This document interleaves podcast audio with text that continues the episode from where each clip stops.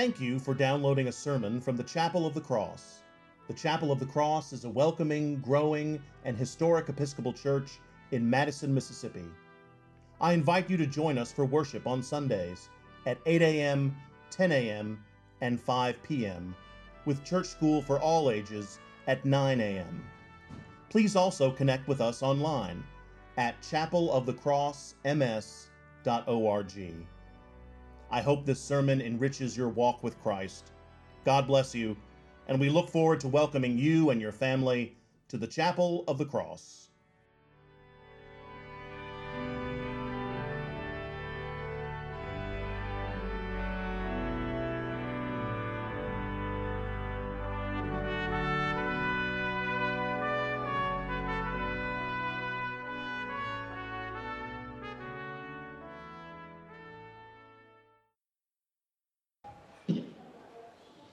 I speak to you in the name of one God, Father, Son, and Holy Spirit. Amen.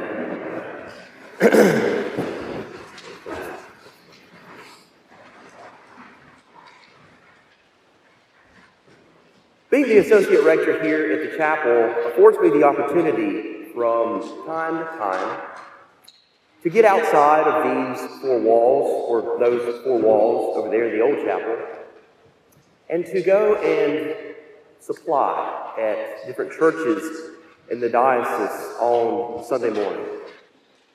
And I love that. I love driving through the Delta early in the morning as the fog rolls up over the crops and farmland on my way to somewhere in the Delta, such as Sumner, Mississippi, Church of the Advent there in Sumner, Mississippi, a great congregation, not many people there on a Sunday, but by gosh, you know what? They're going to treat you to a champagne brunch after church. I don't get that here.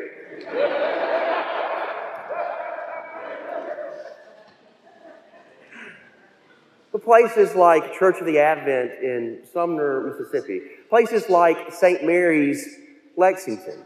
I love going up there and grabbing lunch with the folks there. And then afterwards, driving around Lexington and them giving me a tour. And really, in Lexington, the only thing there is to see besides the square is the, uh, the homes of the tobacco lawyers.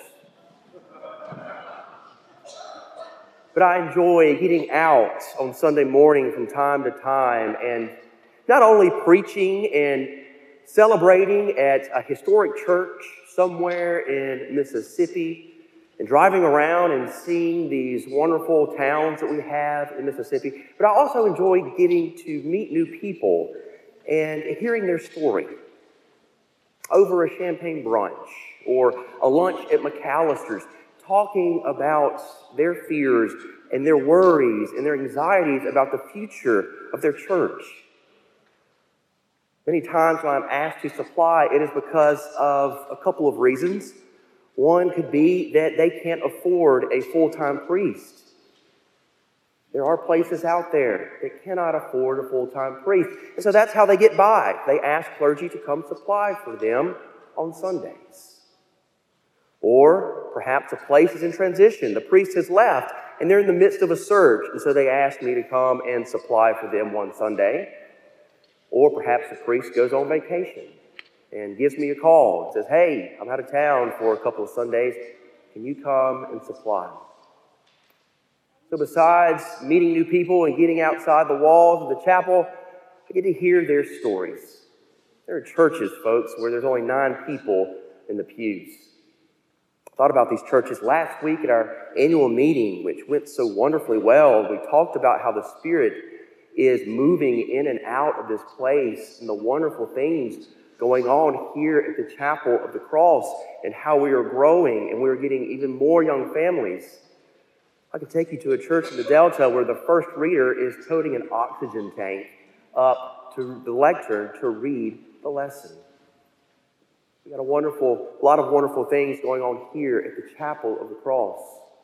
And so I do enjoy hearing the stories of our fellow diocesan Episcopalians, hearing about their fears and their worries and their anxieties, and they always thank me. And they thank the Chapel of the Cross, tell the people there the Chapel of Madison, that we really appreciate them letting you come to us and preach to us and spend some time with us. It is how we, as the chapel, live into being the body of Christ in the Diocese of Mississippi. It is how we live into being one church. And so I also get the opportunity from time to time to go supply in Meridian, in my home church, St. Paul's in Meridian, and also there's another church there, Church of the Mediator in Meridian. And I really enjoy going home and celebrating the Eucharist and preaching to the home folks.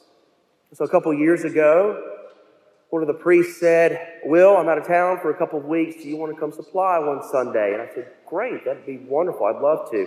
I'd love to come spend some time with the home folks.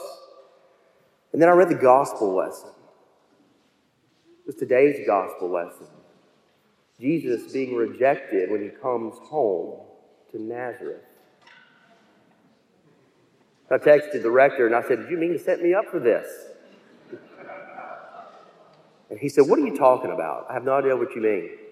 And I said, Well, the gospel lesson is Jesus coming to Nazareth and being rejected, being run out of the synagogue. And not only run out of the synagogue, this was a bloodthirsty mob. They were trying to throw him off the brow of the cliff.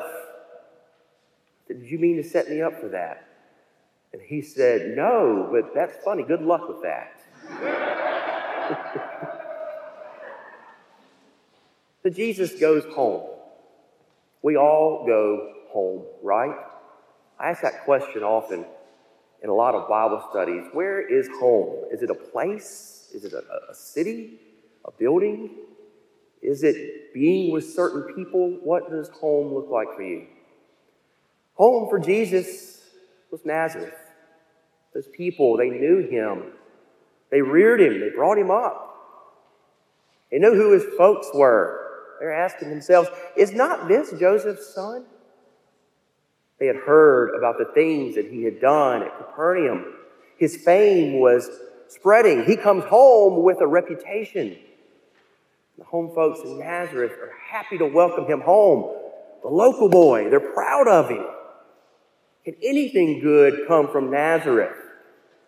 Yeah, Jesus. He's driving out demons and healing many in the synagogue in Capernaum. Surely he's going to do that here. That is what they were expecting. The home folks were expecting Jesus to do the same things that he had done in other places. They had heard so much about him, and they were excited about welcoming him back and perhaps the synagogue that he grew up in. And so they marvel at his words, they talk about how gracious his words are, and everything is good. And then with one verse, all goes to pot. All goes to pot. Jesus tells them, Surely you're going to ask me to do the things that you have heard about me doing in Capernaum. Jesus starts to tell them that he didn't come into this world for the home folks. He didn't come into this world just for the folks who raised him and knew him and knew his parents. Telling them that Jesus, that I came into the world for the Jew and the Gentile alike. I came into the world for everyone, for all flesh and blood. And he talks about Elijah and Elisha and says that they came to no one except Gentiles. That widow at Zarephath, she was a Gentile. Naaman, Naaman the Syrian, he was a Gentile. He gives them, he gives the home folks an example of how Elijah and Elisha no, knew no bounds. How God's love extended to the Gentile as well. They don't want to hear that. They don't like that. To hear that Jesus not only is going to do for them what he did in Capernaum, but to tell them that he came for the Gentile, for the other, for the marginalized in society, the outcast. They're not happy about that. And so they run him out of the synagogue. Not only out of the synagogue, they run him out of town. And this bloodthirsty mob attempts to murder him. God's love knows no bounds. God's love extends beyond that synagogue. God's love extends beyond Nazareth. So, too, it is with us here at the chapel of the cross. Boy, we know God's love here, don't we? We see it, we feel it. We have experienced God's love here in this chapel of the cross. The Holy Spirit is moving in many ways here at the chapel of the cross. But we cannot be like those folks in that synagogue in Nazareth. We cannot hoard God here. We are called to be the chapel of the cross here. And we are called to be the chapel of the cross out in the world because that's where we truly are supposed to be. The chapel of the cross is to be out in the world, not here just in a church on Sundays. We are to go like Jesus did to those places where society says it is not okay to go. It is not safe. It is not good. Do not mix with those people. That is where the chapel of the cross is called to go. We know God's love here, but we are called and sent to show God's love, to proclaim God's love out in the world. We are to follow Christ out of those doors and into a broken and divided world that needs to know about this love of God that we have experienced here, that needs to know about this community and the love and the care that flows between us. Our call and our sending is not to stay here, but to go, to go forth into the world, proclaim the life, death, and resurrection of Jesus Christ. We are not to be like those folks in that synagogue at Nazareth, thinking that God's love and God's presence is just there.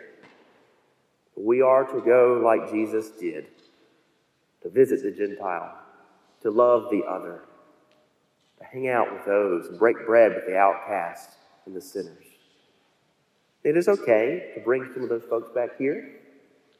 It's what we're supposed to do. We're supposed to be evangelists. We're also supposed to go. Go like Jesus did into those places where it is not okay to go. To love the marginalized, to lift up the lowly, to fill the hungry with good things. With a little bread, still not wine right now, with a little bread, the provisions for the journey. You don't have to go home, but you can't stay here. Go from this place. Go and be Christ out in the world. Go and be Christ's hands, Christ's feet, and Christ's voice out in the world. Go from this place with God's blessing and be a blessing to the world. Amen.